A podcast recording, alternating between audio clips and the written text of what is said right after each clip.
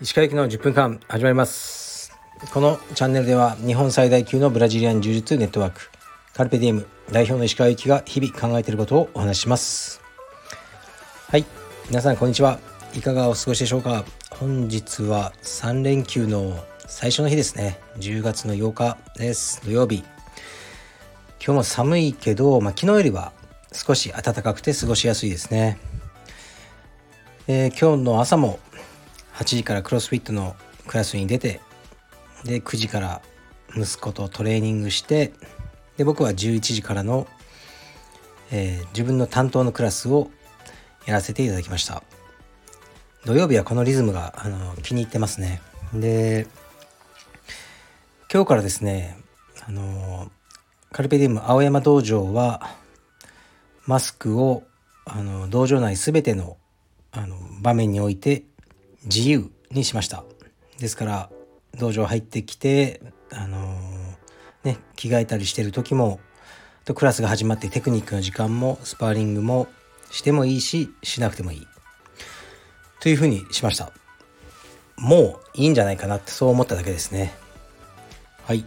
一応あのこのラジオではお知らせしましたけどんなんかインスタとかには特にアップする予定はなくてあのー、来た人にインストラクターが伝えるっていう形にしようと思ってます。はい。ではレターに参ります。たくさんのレターありがとうございます。えー、っとこれいきます。鹿先生こんにちは。最近や最近は不便や手間を楽しむことに豊かさを感じます。自分がハマっているのは料理です。買えば一瞬でできますがあえて自分でそれをやる過程を楽しんでいます。とても楽しいです。七輪でサンマを焼くとめちゃくちゃ美味しいです。レコードで音楽を聴いたり万年筆で手紙を書くのもその手の楽しみだと思います。石川先生があえてフィルムカメラを使うのも何か似たようなものを勝手に感じています石川先生はそういった手間や不便の過程を楽しむことはありますか？いつもラジオを楽しく聴いています。これからも応援しています。はい。ありがとうございます。そう、僕がフィルムカメラを使ってるのも、そのめんどくさい過程が好きっていうのはありますね。撮ったその画像というか僕の、ね、写真がデジタルよりもね、フィルムの方がいいんだということもあまり思わないですね。でただこう撮りながらめんどくさいんですよ。めんどくさくて確認もできないし画像を。でそれを写真屋さんに出してで手元に届くまでも2週間ぐらいかかったりして。しかしその間の時間もこうねああいい写真になってるかなとか思うのが好きっていうのはありますね。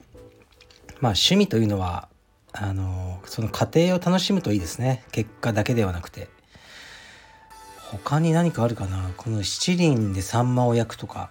これはなかなか面白そうですね。こういうのやってみたいなと思いますね。うーん僕はでもフィルムカメラくらいですかね。そうあの車もねやっぱり面倒くさい車を購入したは良いんですが1973年の。あれはねすいません。もう売ることになってます。はい。買い手ももう見つかりそうな感じで。やはり面倒くさ度がやっぱ半端ないなと思ったんですよね。クーラーが多分まともに効かないんですよ。後付けでつけたりはできるんですけど。とかこう常に水温計を見ながら運転してで水温計が上がってきたらあまずいまずいクーラー切るとか。まあそこまでの面倒くさに臭さにも耐えられないかなと思ったのでやめてしまいました。はい。面倒くさいこととあの効率的でなことをね使い分けていきたいと思います。はい。次いきます。えっといつも楽しく拝聴しております。31歳独身です。以前おしゃれが分からずいつも良さが分からないままハイブランドの服を適当に買ってしまい石川さんのようなこだわりのあるおしゃれな大人に憧れているとレターしました。実は服だけに限らず女性に関してもいつも見た目が華やかないわゆる港区女子みたいな子を好きになっては長く続かない付き合いを繰り返してしまっています。周りからはもっと中身を見ろ価値観の合う女の子を探せとアドバイスされますがどうしても見た目が可愛い子に一目惚れしては浅はかな恋愛に反省しながら生きています。見た目だけではなく自分の価値観や笑いのツボの合う人生のパートナーになる女性を見つけるためのアドバイスをいただけると幸いです。はいありがとうございます。うん軽く自慢してるって感じもしますけどまあそれはいいんですが、ね、自慢してるっていうかこうねハイブランドの服を買えるわけだし31歳独身でこうね華やかなあのね、見た目だけのこと付き合って別れてしまう、まあ、付き合えるってことはねこれなかなか高スペック男子ではないですかあなたは。でだからこれいい悩みですよね。で自分の価値観や笑いのツボの合う人生のパートナーの女性を見つけるためのアドバイス。そうですね。価値観っていう言い方はやっぱ広すぎるからうん僕はですよこう正義感があのあって僕なりの正義ですね。全然そんなの正義じゃないよって言われるかもしれない正義感というものが一応僕なりにあってうちの奥さんとはそれが合ってたっていうのはありますね。他はあまり気にしませんでしたね。うん。だから別にファッションとか趣味とかも全然合わないしこう生活その僕運動大好きじゃないですか。健康おじさんですね。で彼女はそういうの全く興味ない。そこにちょっとイライラしたりもするんですけど、まあ、唯一合ってるのはまああその正義感ですね。どういうところに正義を見出してどういうものが嫌いかとかこういう人間は許せるけどこういうやつは許せないみたいなところが合ってるのが僕には大事なんですね。でそこが合ってたから結婚したというとことあとお金の使い方が結構ね価値観合ってますね。これも大事かなと思います。ですからこう全体的な価値観の合う女性はなかなかいないと思うのでここは譲れんというのをねあのまず決めておいてそれが合うような人がいいんじゃないですかね。で結婚と恋愛はうんどうなのかな別なのか同じ、ね、恋愛の延長上に結婚があるのか。僕はねそういう恋愛の相談は全くわからないんですがまあ男も女も僕は自分と似た正義感ですよね。僕なりの正義感と合った人に惹かれているような気がします。はい。次いきます。えー、っと鹿先生こんにちは。帽子のこだわりはありますか？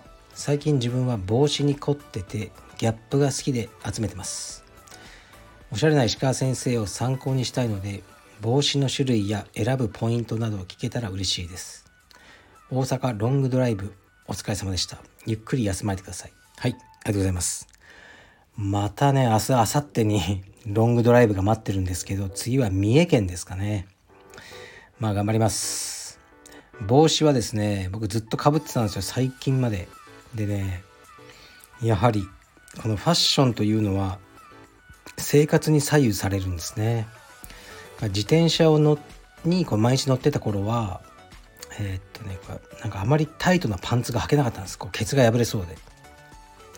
でどうしてもルースなやつをこう履いたりしてたんですが今自転車乗らなくなったので履くパンツが変わってきたりあと革靴のそのレザーソールって滑るんですね。自転車焦げないんですよ。でももう自転車乗らないからレザーソールも履けるなとか思っててで帽子は最近ね全然かぶんなくなったんです。えー、っとなぜかというとえっとね僕歩きながらずっと音声メディアを聞いてるんですよ。ポッドキャストとかを。もうずっと。それが好きで。で目が悪くなってあまり本を読む気が起きないのでこう音声で好きな番組などを聞いててで帽子かぶるとそのつけられないんですよね。そういうものが。ヘッドフォンとか。まあ無理じゃないんですけどなんかゴワゴワしちゃうんですよ。というわけで僕はファッションよりも、えー、今は音声メディアを撮ったという感じで、うん、帽子かぶってないんですけどでもずっとかぶってましたね。帽子の種類は僕が好きなのはポークパイですね。ポークパイハットという形のあのハットが好きででブリムですねいわゆるつばの部分ですねでこれが短めが好きですでこれ前言ったかな？あのセンタークリースとかも好きですね。中折れ棒ですね。センタークリースもブリムが短めのやつが好きでセンタークリースをかぶってまあはねウールのハットって結構フォーマルじゃないですか。そのね中折れ棒だけどえー、っとね服がスウェットっていうね。それがあのスタローンですよね。ロッキー。1のスタローンの服装なんですよ。グレーのスウェットグレーだと思うんですけどね。でスウェットにこうねセンタークリスハットを合わせるっていう発想があまりなくて今だったらいっぱいいるじゃないですかそういう、ね、スーツにスニーカーとか。でも当時僕はすごいかっこいいなと思ったんですよね。僕は帽子好きの原点はロッキーにあると思ってます。はい。ギャップの帽子はねかぶったことないですがはい。いろんな帽子をかぶって楽しんでいただければいいんじゃないでしょうか。はい。では今日僕はえー、っとねあるクロスフィットジムの、まあ、オープンのお祝いに行ってまいります。失礼します。